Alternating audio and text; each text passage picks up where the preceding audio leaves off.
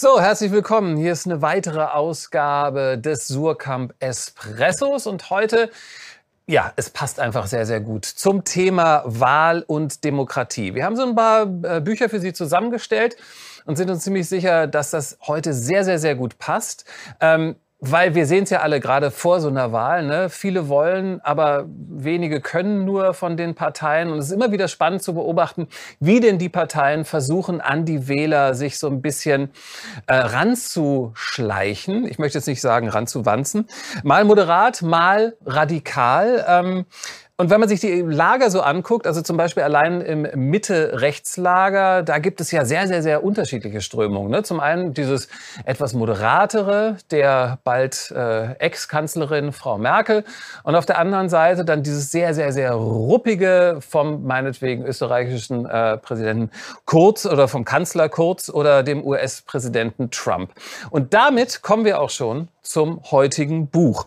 Und zwar heißt es Radikalis radikalisierter Konservatismus von Natascha Strobel und die begrüße ich jetzt. Sie sind zugeschaltet. Guten Tag, Frau Strobel. Hallo. Also ganz kurz, was genau beschreibt denn den Begriff radikalisierte, radikalisierter Konservatismus? Wahnsinnig schwer für mich auszusprechen. Ja, also ein bisschen ein Zungenbrecher. Es beschreibt eigentlich das Phänomen, dass konservative Parteien sich auf einmal verhalten wie rechtsextreme Parteien.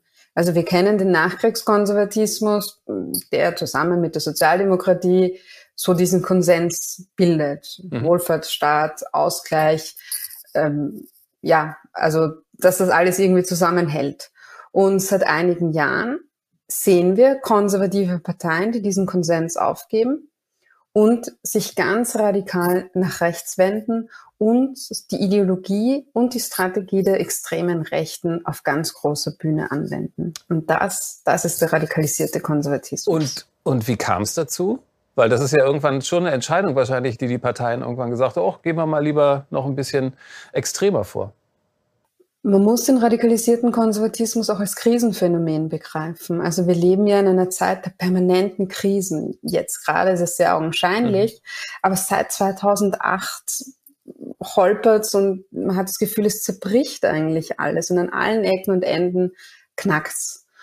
Und auch der Konservatismus, also gerade wenn man Österreich, wir haben es ja vorhin schon gehört, Sebastian Kurz, ähm, sich anschaut, dann haben die keine, kein, keine Lösungen mehr gehabt, keine Antworten mehr gehabt auf diese Krisen und sind eigentlich immer hinterhergehoppelt, ähm, immer zweitstärkste Partei. Damit konnte man ja eigentlich nicht zufrieden sein. Und da wieder rauszukommen, auch wieder einen Machtanspruch zu formulieren, auch einen gesellschaftstransformierenden Anspruch zu formulieren, das hat dieser Ausweg mit Sebastian Kurz geboten. Mhm. Und man muss Acht geben, das ist eben nicht nur, ähm, dass man Wahlen gewinnt, sondern die wollen Gesellschaft wirklich verändern, nach rechts verändern. Ähm, das können die ja gerne alles wollen, aber es funktioniert natürlich nicht, wenn die äh, Wählerinnen und Wähler da nicht mitmachen. Warum kommt diese Art äh, irgendwie ja dann doch ganz gut an? Es kommt an, weil es zurzeit passt, in einer Zeit der, der Krisen, in einer Zeit, wo man merkt, wo alles subkutan und emotional merken, also so wie bisher wird es nicht weitergehen. Mhm. Es wird anders werden. Und dieses anders, das wird hier formuliert.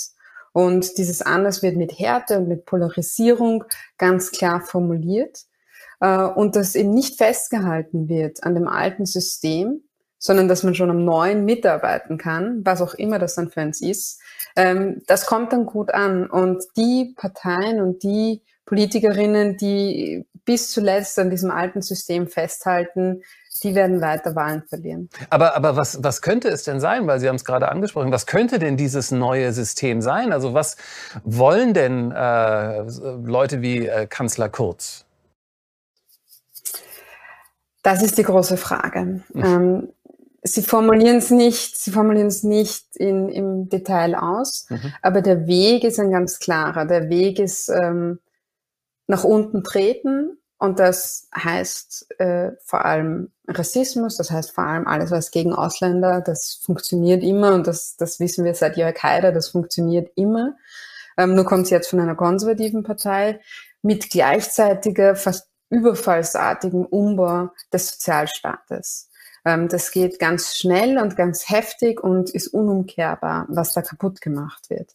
Und das haben wir auch bei Trump ähnlich gesehen, mhm. mit, in einem anderen Duktus, aber haben wir das sehr ähnlich gesehen mit dem Build the Wall, mit dem ganz klaren Rassismus gegen geflüchtete Menschen und gleichzeitig mit, mit seiner Tax Reform und so weiter Umverteilung nach oben. Und ähm, diese Kombi, diese Kombination aus Rassismus und äh, gegen Arme Sozialstaat umbauen, das ist da, wo es hingehen soll. Also es wird eine mhm. autoritäre Gesellschaft, es wird eine hierarchischere Gesellschaft, es wird eine härtere Gesellschaft. Aber wenn Sie jetzt sagen, äh, unumkehrbar, heißt das, äh, der Zug ist schon abgefahren? Das wird die Zukunft sein für uns alle? Hoffentlich nicht. Also unumkehrbar ist, heißt, Sie versuchen wirklich an den Strukturen mhm. des Re Rechtsstaats, des Sozialstaats äh, wirklich die Pflöcke einzuschlagen. Aber natürlich kann man immer etwas tun und muss man etwas tun. Man kann sich ja nicht einfach ergeben. Also Fatalismus ist gerade, das kann man sich leisten, wenn die Zeiten gut sind, aber Fatalismus kann man sich nicht leisten, wenn die Zeiten schlecht sind, ähm, weil da muss man wirklich etwas tun und da muss man wirklich, wirklich schauen, dass wir nicht wo landen, wo es dann vielleicht wirklich zu spät ist. Welche Möglichkeiten haben, äh, ich sage jetzt mal, äh, nicht so ausgerichtete Parteien, diesen radikalisierten Konservatismus ähm, zu unterbrechen, ihn vielleicht zu verhindern? Das Wichtigste ist, nicht das Spiel mitzuspielen.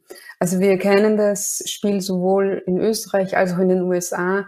Da wird etwas gesagt und alle, oh, unfassbar und bleiben in diesem Entsetzen stehen. Ja? Und dieses, dieses Spiel immer wieder von vorne zu beginnen äh, und immer wieder überrascht zu sein, dass diese Parteien rassistisch sind, dass diese Parteien Politik gegen arme Menschen machen, das ist irgendwann zu wenig, sondern man muss auch einfach mal akzeptieren, dass die so sind und dass man diesen Konsens, diesen Ausgleich nicht einseitig wiederherstellen kann.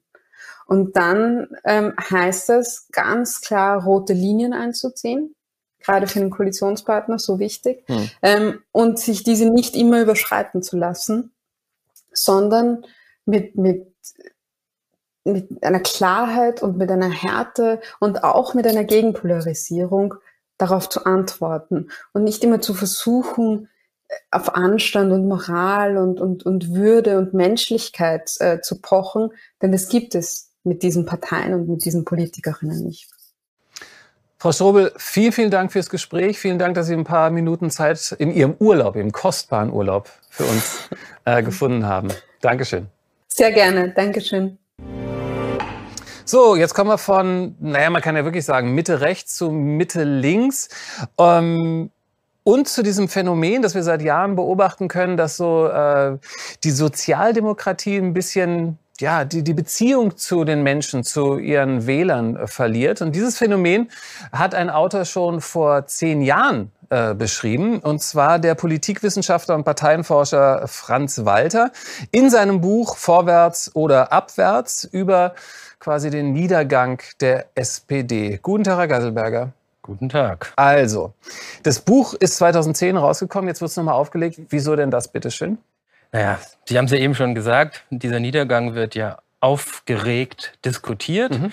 Und meistens geht es dann um so einzelne Ereignisse in der jüngeren Vergangenheit oder Fehler von einzelnen Politikern. Irgendwie Martin Schulz war schlecht beraten und hat dann immer beleidigt Currywurst gegessen. Mhm. Allgemein macht die SPD einfach irgendwie aus irgendeinem Grund viel zu viel Identitätspolitik, was auch immer das sein soll. Und da hat das Buch, das dünne Buch eigentlich von Franz Walter, den großen Vorteil, dass er das viel struktureller anpackt und dass er den historischen Zeitraum auch viel weiter aufzieht. Und die Zeit hat neulich nochmal über das Buch geschrieben. Äh, wenn man das gelesen habe, dann blicke man mit einiger Skepsis auf all die guten Ratschläge, die der SBT erteilt werden. Sie müssen nur dieses oder jenes tun, dann geht es wieder aufwärts. Aber es geht los äh, 1973, glaube ich. Das ist, oder geht es nicht los, aber da ist irgendwie so, so ein wichtiger Punkt. Warum ist es gerade da wichtig? Genau, also äh, Franz Walter sagt, dass 1973 war das Anfang vom Ende der großen Zeit der Sozialdemokratie. Mhm. So, da denkt man sich, hm, 1973, war da nicht was im Jahr davor? Ja, stimmt. Willy Brandt hat 1972 das historisch beste Bundestagsergebnis der ähm, SPD aller Zeiten eingefahren, 46 Prozent, 46 Prozent, heute stehen sie bei 23. Dennoch sagt der Franz Walter, 73 ging's los. Und zwar erstmal ähm, dieses große sozialdemokratische Aufschwung der Nachkriegszeit war eigentlich nur möglich, weil es gigantische Wachstumsraten gab, das Wirtschaftswunder. Damit ist aber 1973 mit dem Ölschock vorbei. Okay. So, da gab, bis dahin gab es was zu verteilen. Das konnte man, das wurde dann noch den, kam dann auch den unteren Schichten zugute. Aber jetzt wird es härter. Jetzt kommen wieder neue Konflikte. Und auch die alten Rezepte der Sozialdemokratie verlieren an Glaubwürdigkeit.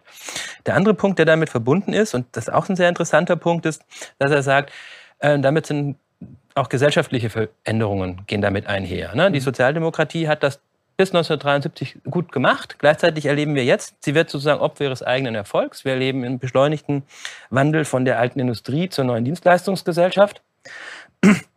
ähm, und damit passiert Folgendes. Also die Leute, die vorher den Aufstieg geschafft haben, Industriearbeiter, sinken jetzt wieder ab, weil irgendwelche großen Fabriken zumachen. Gleichzeitig schaffen es andere oder die Kinder von denen durch individuellen Bildungsaufstieg werden Angestellte, landen im öffentlichen Dienst. Und so fallen die einen aus dem sozialdemokratischen Milieu nach unten raus, mhm. die anderen steigen nach oben raus auf und dieses eigentliche Milieu, was die Kraft, das der SPD Kraft gibt, das ist damit zerfallen. Also die wirtschaftlichen Rezepte scheinen nicht mehr zu funktionieren, mhm. das Milieu ist weg und seither sei die SPD relativ orientierungslos. Jetzt befinden wir uns vor der Bundestagswahl. Plötzlich ist es doch ein bisschen anders. Ne? 23 Prozent, Sie haben es erwähnt. Ähm, das ist etwas, wo die SPD nicht mit rechnen konnte, also noch vor drei, vier Monaten nicht. Plötzlich sind Sie da, ungefähr auf der Höhe der Union. Ähm, was kann uns dennoch dieses Buch mitgeben? Viel. Ähm Erstmal muss man sehen, also das Buch ist 2010 erschienen unter mhm. dem Eindruck einer historischen Schlappe der SPD bei der Bundestagswahl 2009. Da waren sie tatsächlich von 34 äh, auf 23 Prozent abgeschmiert, das mhm. erste Mal. Ne? Ähm, und hinten drauf haben wir damals geschrieben, es könne gut sein, dass die SPD in naher Zukunft ein paar zusätzliche Ministerpräsidenten wieder stellt. Aber ob das äh, 21. Jahrhundert ein sozialdemokratisches werde, damit solle man nicht unbedingt rechnen. Mhm. Momentan sieht es so aus, als könne die SPD kurzfristig sogar wieder einen Bundeskanzler stellen, eben mit Olaf Scholz. Der wurde aber kürzlich im Interview auch darauf angesprochen, dass er mit seinen 23 Prozent zwar gut dasteht, dass es aber immer noch eines der schlechtesten Ergebnisse wäre, die die SPD je hatte. Und da sagt er ganz trocken, ja, das sei aber normal, das sehen wir in den Nachbarländern auch. Die Volksparteien kämen maximal auf 25 Prozent. Prozent. Damit müsse man sich jetzt irgendwie abfinden und das, die klassischen Beispiele dafür sind irgendwie Dänemark und die Niederlande. Mhm. So, jetzt kann man sagen, kurzfristig vielleicht, mittelfristig wird man irgendwie sehen müssen, dass hier nochmal eine SPD kommt, die mit so richtig Arbeiterpower auf 46 Prozent marschiert.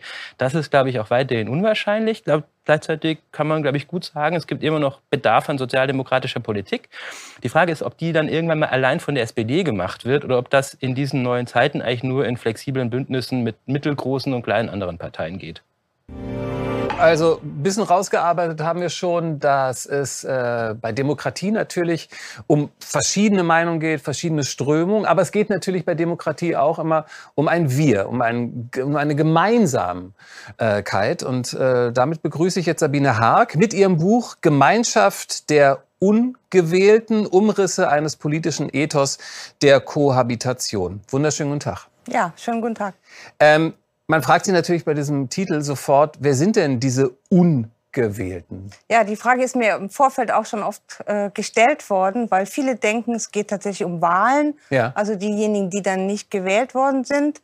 Ähm, bei mir geht es ein bisschen um was anderes, und zwar sind die Ungewählten eine Denkfigur, äh, die es mir erlaubt äh, hat, bestimmte historische Dynamiken, Verhältnisse von Privilegierung und Marginalisierung zu untersuchen. Seine Figur, die ich gewonnen habe aus dem Denken von Hannah Arendt, die in ihrer Auseinandersetzung mit Eichmann äh, in der Begründung, warum äh, Arendt selbst fand, dass es korrekt ist, dass es richtig mhm. war, gerecht ist, dass Eichmann zum Tode verurteilt worden ist, sagt sie, die Nazis haben sich ein Recht angeeignet, was es nicht gibt, nämlich darüber zu entscheiden, mit wem sie die Erde bewohnen, mit wem sie die Erde mhm. teilen. Und sie macht daraus eben genau schon diese Idee, niemand von uns ist gewählt worden. Wir sind alle ungewählt auf der Erde erschienen. Und das begründet, dass wir alle das gleiche Recht haben zu existieren und das gleiche Recht haben, wie meine Formulierung jetzt, in der Welt auch gedeihen zu können, ein gutes Leben zu führen. Äh, Judith Butler greift diese Figur auch auf und stellt genau diese Frage, was würde es bedeuten, wenn wir das Zusammenleben, das demokratische Zusammenleben von dieser Idee her denken, nämlich dass wir alle Ungewählte sind. Mhm. Dass das, was uns gemeinsam ist, das Ungewähltsein ist. Und diese Frage habe ich aufgegriffen und verbunden ähm, mit der Frage eben, was brauchen wir eigentlich? Wie müsste heute ein demokratisches Zusammenleben aussehen? Und das habe ich versucht durch diese Figur der Gemeinschaft der Ungewählten. Mhm. Also wir sind alle darin verbunden, dass wir gemeinsam ungewählt sind und dennoch gleichermaßen das Recht haben zu existieren und gut zu mhm. existieren. Sie sagen ja auch in dem Buch, ein gutes Leben kann nur ein gemeinschaftliches, ein gemeinsames Leben sein. Was meinen Sie damit? Ja, wir haben ja, glaube ich, und äh, gerade am Wochenende mit den Querdenker-Demonstrationen ähm, konnte man das ja wieder sehen. Wir haben, glaube ich, eine gesellschaftliche Situation, in der wir Freiheit allzu oft denken als ich alleine, ich für mich. Und es muss garantiert sein, dass ich alles tun und lassen kann, äh, was ich mhm. möchte. Ähm, ich glaube, das ist eine falsche Entgegensetzung, dass wir Freiheit und Gemeinschaft, Freiheit und Sorge, damit beschäftige ich mich viel im Buch, ähm, so gegeneinander stellen. Äh, mein Ausgangspunkt war zu sagen, wir sind alle aufeinander verwiesen. Wir leben und wir überleben nur in Gemeinschaft mit anderen, weil wir immer von anderen mhm. abhängig sind. Und wir müssen äh, Gleichheit, aber eben auch Freiheit von dieser wechselseitigen Bedingtheit der Interdependenz, wie man vielleicht ein bisschen theoretischer sagen könnte, ähm, herdenken. Und das habe ich in diesem mhm. Buch versucht, äh, fokussiert auf ähm, die Idee, dass ich versucht habe, Freiheit und Sorge zusammenzubringen. Und zwar Sorge verstanden als die Sorge um mich selbst, aber auch die Sorge um andere und um das, was ähm, äh, Hannah Arendt Welt nennt, Sorge um die Welt. Also dass wir auch eine Verantwortung, eine Verpflichtung dementsprechend für die Gemeinwesen äh, haben. Und Sie entwickeln äh, ja, den, den Entwurf eines Ethos. Was meinen Sie damit? Ja, ein Ethos ähm, ist im weitesten Sinne nicht mehr, aber auch vielleicht nicht weniger als ähm, die Weise unseres Zusammenlebens. Und die hat für mich zwei Komponenten. Die eine ist die, äh, eine Vorstellung von, wie wir selbst jeweils als Individuen in der Welt sind also beispielsweise als welche, die äh, sich mit anderen verbunden fühlen, die für andere Verantwortung ähm, haben und welche Formen der Assoziation, welche Formen der Gemeinschaft, der Gemeinschaftlichkeit, äh, des Gemeinwesens wir miteinander äh, stiften. Das sind die beiden Seiten dessen, mhm. was ich im Buch Ethos der Kohabitation nenne. Man könnte ganz schlicht sagen, eine äh, Lebensweise, ähm, und das ist vielleicht die, ähm, der rote Faden, der sich durchs Buch zieht, äh, diese Frage äh, zu versuchen zu klären, wie könnte eine demokratische Lebensweise aussehen.